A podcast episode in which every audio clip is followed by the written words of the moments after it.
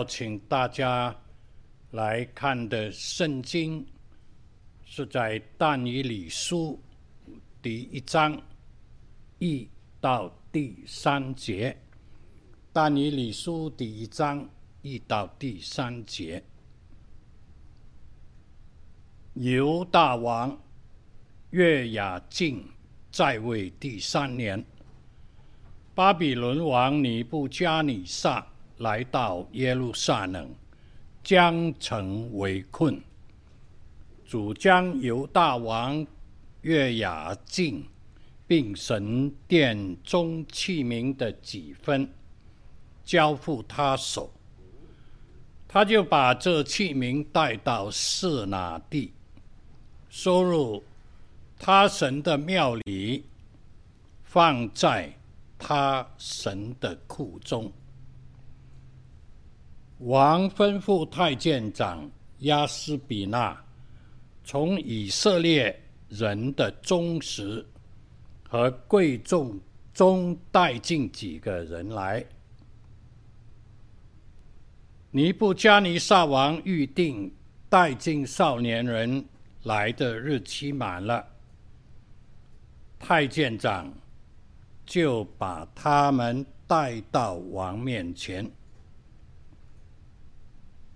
二十一节到古列元年，但以理还在。刚才我们唱了一首诗，呃，这一首诗是向高处行。第一节说：“我今自向高处而行，灵性地位。”日日高升。当我前行，祷告不停，求主领我向高处行。这一首诗歌，这一句话，表明了两个层面。呃，第一个层面呢，就是我本身愿意追求，我本身。愿意在属灵方面进步，我不断的来向高处行，我不断的来操练属灵的灵性美好。但是另外一个层面呢，他这个人好像有一个祷告，求主领我向高处行，我不断的祷告，不断的祈求。求主领我向高处行，所以一个层面呢，就是我们信了主，我们愿意向高处行，追求灵性的美好。但另外一方面呢，我们知道，单凭我们自己，即使付尽一生的努力追求，也未必能够达到。更高之处，所以呢，作诗的人明白，他要来到神更高的地方，他需要仰望神的帮助，仰望神的怜悯。换句话说呢，要主带领我们，无论在灵性上、灵命上的追求，或者是人生道路。上的行走，要来到更高的地步，啊，需要主来带领我们前行的。今天呢，我要通过但以理书、尼布加尼撒王和但以理来讲这件事情，就是主领我向高处行。第一样，我们先要来提的，啊、就是讲到尼布加尼撒王，大概主前就是公元前六百零五年，在米索波大米兴起了一位巴比伦的国君，叫尼布加尼撒。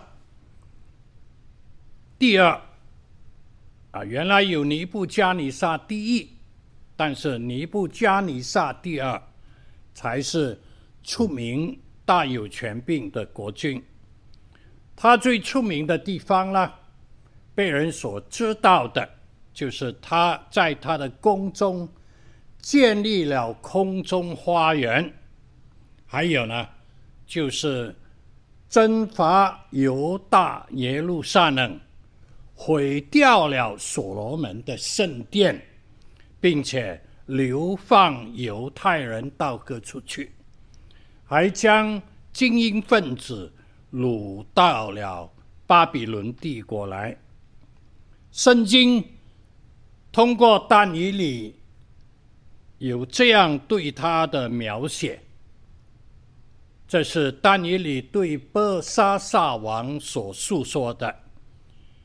王啊，至高的神曾将国位、大权、荣耀、威严赐你父尼布加尼撒，因所赐他的大权，各方各国各族的人都在他面前战惊恐惧，他可以随意生杀。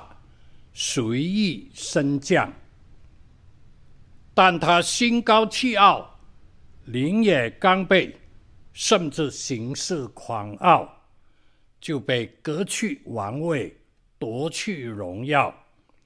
他被赶出，离开世人，他的心便如兽心，与野驴同居，吃草如牛，身披。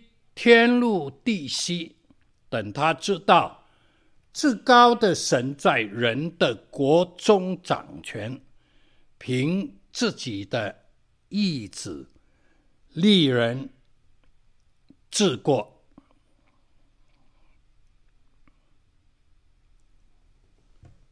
原来尼布加尼撒王的为王的时代，他的权柄。达到最高顶点，他举兵来攻占耶路撒冷。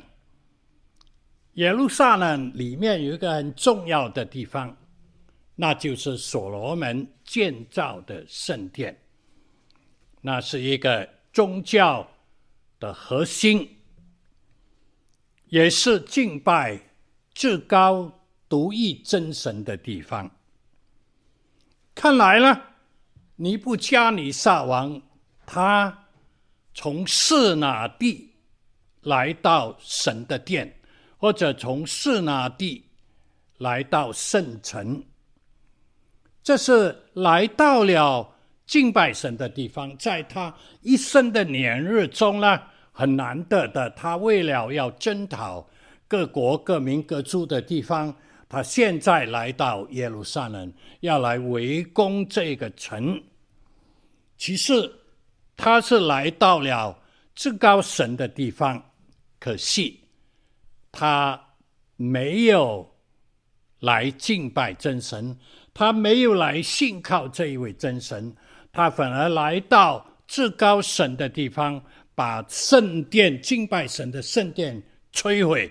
甚至掳掠了圣殿里面的呃器皿，他好像达到了人生更高的地步，因为他征伐了这个古城耶路撒冷，是不容易征战下来的一个地方，好像他的战果成绩非常的美好。其实你真正的从属灵方面来看呢、他来到神至高的圣所，来到敬拜神的地方，他竟然不会敬拜神。所以尼布加尼撒王表面是升高了，但实际上他是降下来了。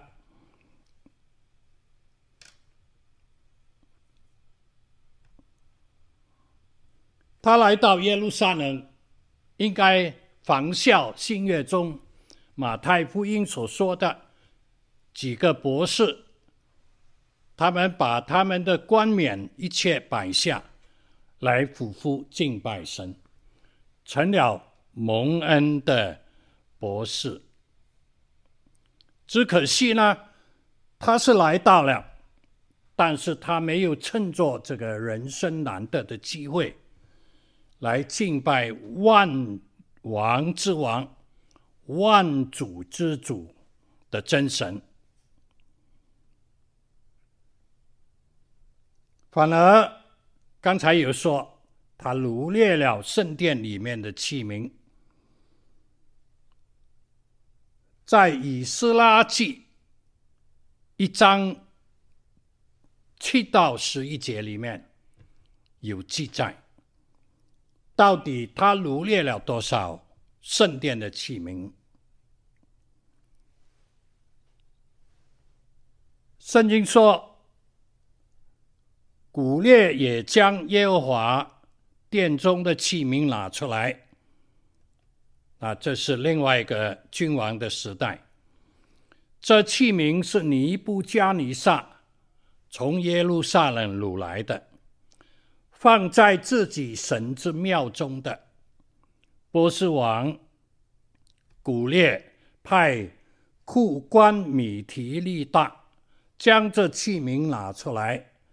按数交给犹大的首首领色巴萨，器皿的数目记在下面：金盘三十个，银盘一千个，刀二四九件，金瓦三十个，银瓦之次的有四百一十个。别样的器皿一千件，金银器皿共有五千四百件。被掳的人从巴比伦上耶路撒冷的时候，色巴萨将这一切都带上来。我再说。巴比伦王尼布加尼撒把圣城毁了，把圣殿毁了，掳了这些的器皿来。圣经原来有清楚的数目，所以他拿了几件，神都知道。好像他的库中充满了更多的金银珠宝，好像他更富有了。可是当我们读，但以理书到第五章的时候，我们就看见他掳来的这一个圣殿的器皿，害了他的孙伯沙撒王。因为圣经记载，不杀萨王当他为王的时候，他设立丰盛的筵席，招待一千个臣仆。来互相饮酒、欢乐，甚至敬拜金银铜铁你所造的偶像。忽然之间，宫中的墙上有手指出现，在墙上写字，吓得这个正在高兴的不得了的。伯沙撒王脸色大变，整身发抖，但是没有人能够念出这个文字来。后来，请了年长的但以里出来，但以理被召入宫，对波沙撒王说了：所写的文字是尼尼，尼尼。提格勒乌法珥新，讲解的意思是这样：尼尼就是神已经数算你国的年日，到此完毕。提革勒就是你被称在天平里，显出你的亏欠来。比勒斯就是乌法珥星，是你的国分裂归于马代人和波斯人。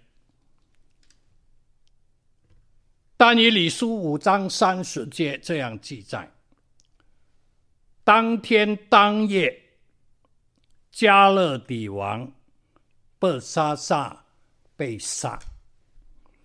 马代人大利乌年六十二岁，娶了迦勒底国。你看，尼布加利沙王好像登到高处，但是他所建立的这个强大的巴比伦帝国，结局是怎么样？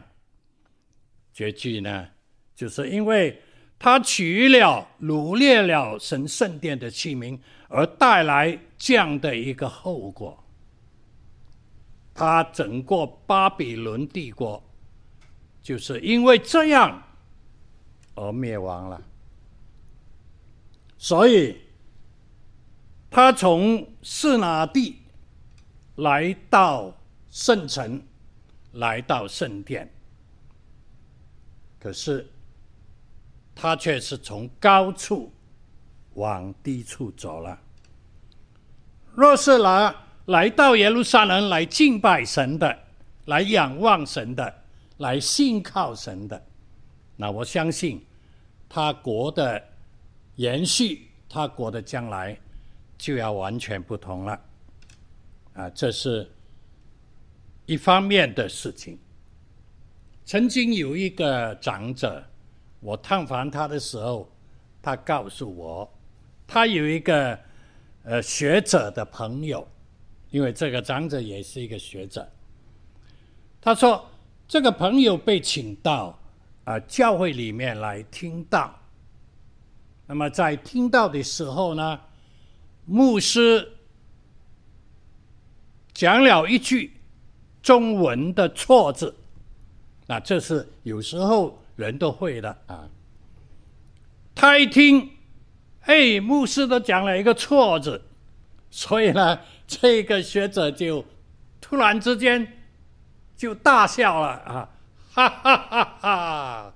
那就起身离开教会走了。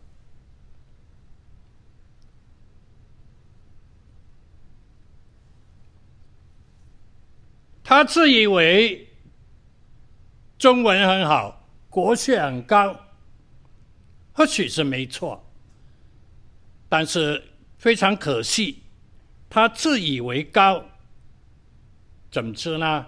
他却失去了蒙恩得救的机会。虽然他来到了教会，听到，但一个错字，他就立刻当场离开教会。而且呢，啊，发出这种呃轻看歧视的啊、呃、这个笑声，实在是非常的可惜啊。这也是像尼布加尼撒王，他来到耶路撒冷，来到神的殿中，但他没有得着恩典。希望我们弟兄姊妹们常常。来到神的殿中蒙恩，我也看见有不少的人经过教会又出去了，但是他们没有得着神的恩典。来到最高处，却是人生往低处去了。好了，我们进入第二个要点，那是讲到但以理了。第二个要点要说，但以理从圣城被带到示拿地去。刚才我们说到，尼布加尼撒王从示拿地来到圣城或者圣殿，但以理在年轻的时代遭逢巨变，生不逢时。非常的不幸，他的国家被这个大军、大有军力、大有权势的国军来攻击、围困耶路撒冷，把城攻下来，甚至把他和一些的啊、年轻的精英掳到巴比伦去。那掳到巴比伦去做什么呢？是沦为奴隶。那奴隶就是人间最低的一种身份了。所以，但以理应该说，是从圣城、圣殿敬拜神的最高处，被带到。是哪地外邦的帝国去，沦为奴隶，那是从高跌到低处，从高处几乎跌到谷底。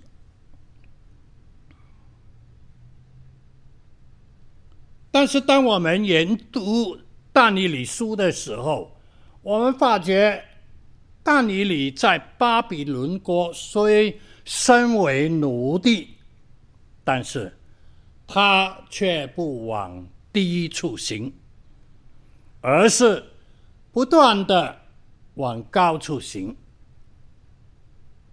神允许他交在巴比伦王的手中，来到了这个巴比伦示拿地。他的心没有一这样而丧志，没有这样而灰心，没有因为这样而埋怨神。为什么你不保守我们？为什么你不呃保卫这个犹大国？为什么你让外邦的帝王来攻占耶路撒冷，甚至毁坏圣殿？神啊，你到底在哪里？他没有，他反而仍然坚信他的信仰，没有一点怀疑，没有一点震动。他坚定的信靠神，甚至他把自己分别出来，仍然归神为圣，因为他不吃王所饮的酒和。巴比伦王所派的这个最丰富、最美好的食物，他仰望神，依靠神，领受从神而来的恩赐，所以他在各样的学问、知识上，圣经说，神赐给他冠盖。整个巴比伦国比巴比伦国的这是属士，就是巴比伦国呃顶尖聪明的人，还胜过十倍。我念到这里，常常想，一个人的学问胜过整个国家的最有学问的人、最有智慧的人还要十倍，真是不可思议。想象不来啊！但是圣经是这样记呃记载，因为这不是由人而来的，人自己无论天生资质好，或者是后天来补，都不能达到这个地步。圣经明说是神赐给他们的，不但他，还有他三个朋友，所以这不是偶然的事情。神虽然允许他从耶路撒冷。被掳到巴比伦帝国的示拿地去，但是神是带他，不是往低处走，神带他往更高处行，所以后来他被拣选，他蒙尼布加尼撒王亲自挑选进入皇宫，而且他是一个。藏在宫中，藏在尼布加尼撒王旁边势力的一个总长之一。所以他反而在示拿地，在巴比伦的皇宫中步步高升，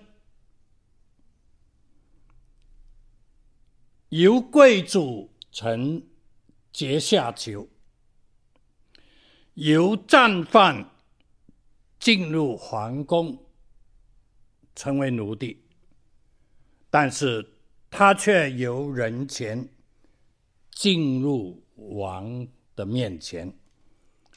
当巴比伦帝国几个朝代的，今天说是第一个宰相，对巴比伦国有极大的贡献。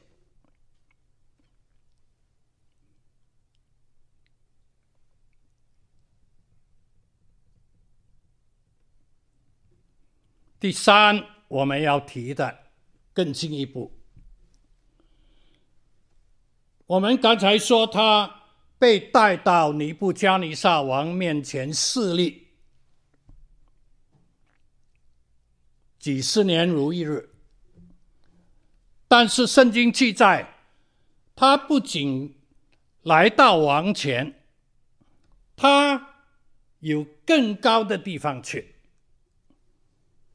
就是来到神的面前。但以理在被掳之前，他有没有一天三次的恳切祈求祷告在神的面前呢？圣经没有记载，我们也不知道。可是自从他被掳到示拿地巴比伦之后呢，圣经有记载，他祷告。在神面前一日三次，与素常一样，与素常一样，就透露，当人要害他的时候，他还是没有放弃，将他的窗户对着耶路撒冷，因为那里有神的地方啊，他的心向往神的殿，在那边一天三次的祷告神，祈求神。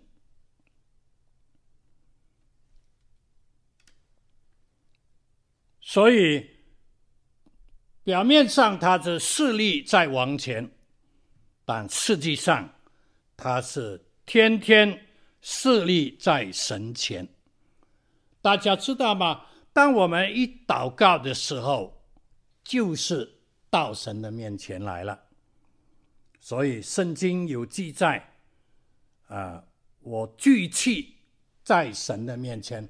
在保罗书信中，他有写到，他是虽然坐监在监狱里面，但是他在神面前聚气。所以，他无论在什么地方，或者说信靠神的人，无论在什么地方，包括旧约、新约，呃的到今天的信徒，当你一祷告的时候，你就到神面前去了。所以。他从地上的宫殿，就是巴比伦的宫殿，到天上的宫殿，是不是他的人生、他的灵命往更高处行了？神把他从己自己的国家被掳，被带到巴比伦去，原来。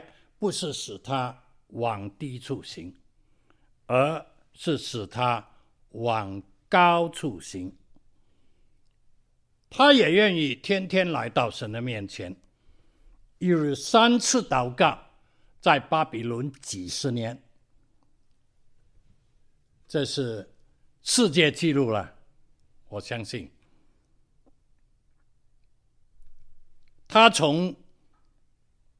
圣殿虽然毁了，但他心里敬拜神的殿不能被毁坏，反而建立起来。他从心俯伏敬拜神。我曾经分享过，我有一个老师，他是瑞典的呃宣教士，是一个姊妹。他很多年前在我神学院的早会敬拜里面讲到，其中有一句话，我深刻留到今天。他祷告说：“神啊，我从心里举起敬拜你。”他是站在讲台，但是他这样祷告：“我从心里面。”好像心里有一个气概，心里面我聚气来敬拜你，哇，很深进入我的心中。这一句话成了我属灵的帮助。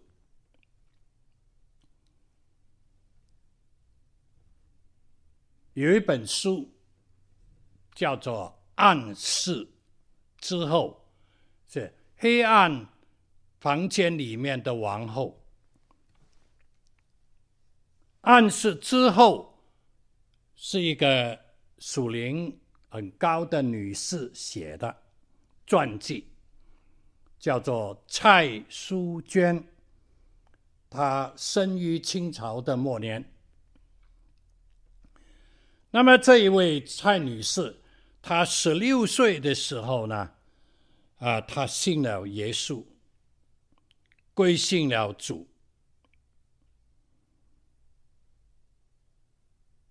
但是在一九三一年的冬天，他在上海患了一个严重的疟疾。当时呢，正好遇着战争，他没有办法得到适当的治疗，以致最后呢，影响到他的眼睛，无法见光。一看见光就受不了，耳中又受损，所以他后来必须居住在黑暗的房间里面。后来呢，他来到了美国养病，而且热心继续的侍奉主。因他属灵的追求，不因为他身体的疾病、眼疾的疾病而达到更高的地方。许多属灵的人，包括葛培理牧师一家人，都去探访他，听他诉说属灵的恩典、属灵的分享。啊，许多长者的牧师呢，都跟我们提到，他们去探访过这位蔡淑娟女士。她的人生遭逢不幸，她的人生遇到这样的灾病，可是呢，他的一生极具传奇色彩。不论神如何带领他。他始终满怀喜乐，信靠跟随神。他的名言是什么呢？传他不是我的监狱，乃是受训练的学校。圣灵是我的导师。房客们，他有全世界很多人去访问他。房客们。是我的功课。他说：“我从没有问过一次神，为何这样的事发生在我的身上？只是问你要我如何行，成为许多遭遇病患之人的鼓励啊。”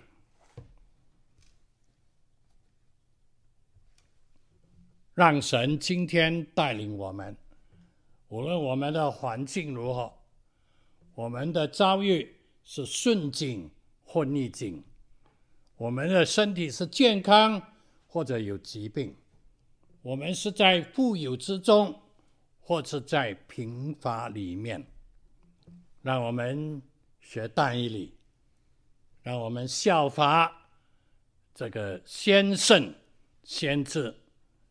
让我们也借着蔡淑娟女士的这个美好的见证，虽然我们没有办法探访她了，因为她已经安息在主的怀里了，但是她的属灵领命的追求，不因为升级而继续向前行，往高处行。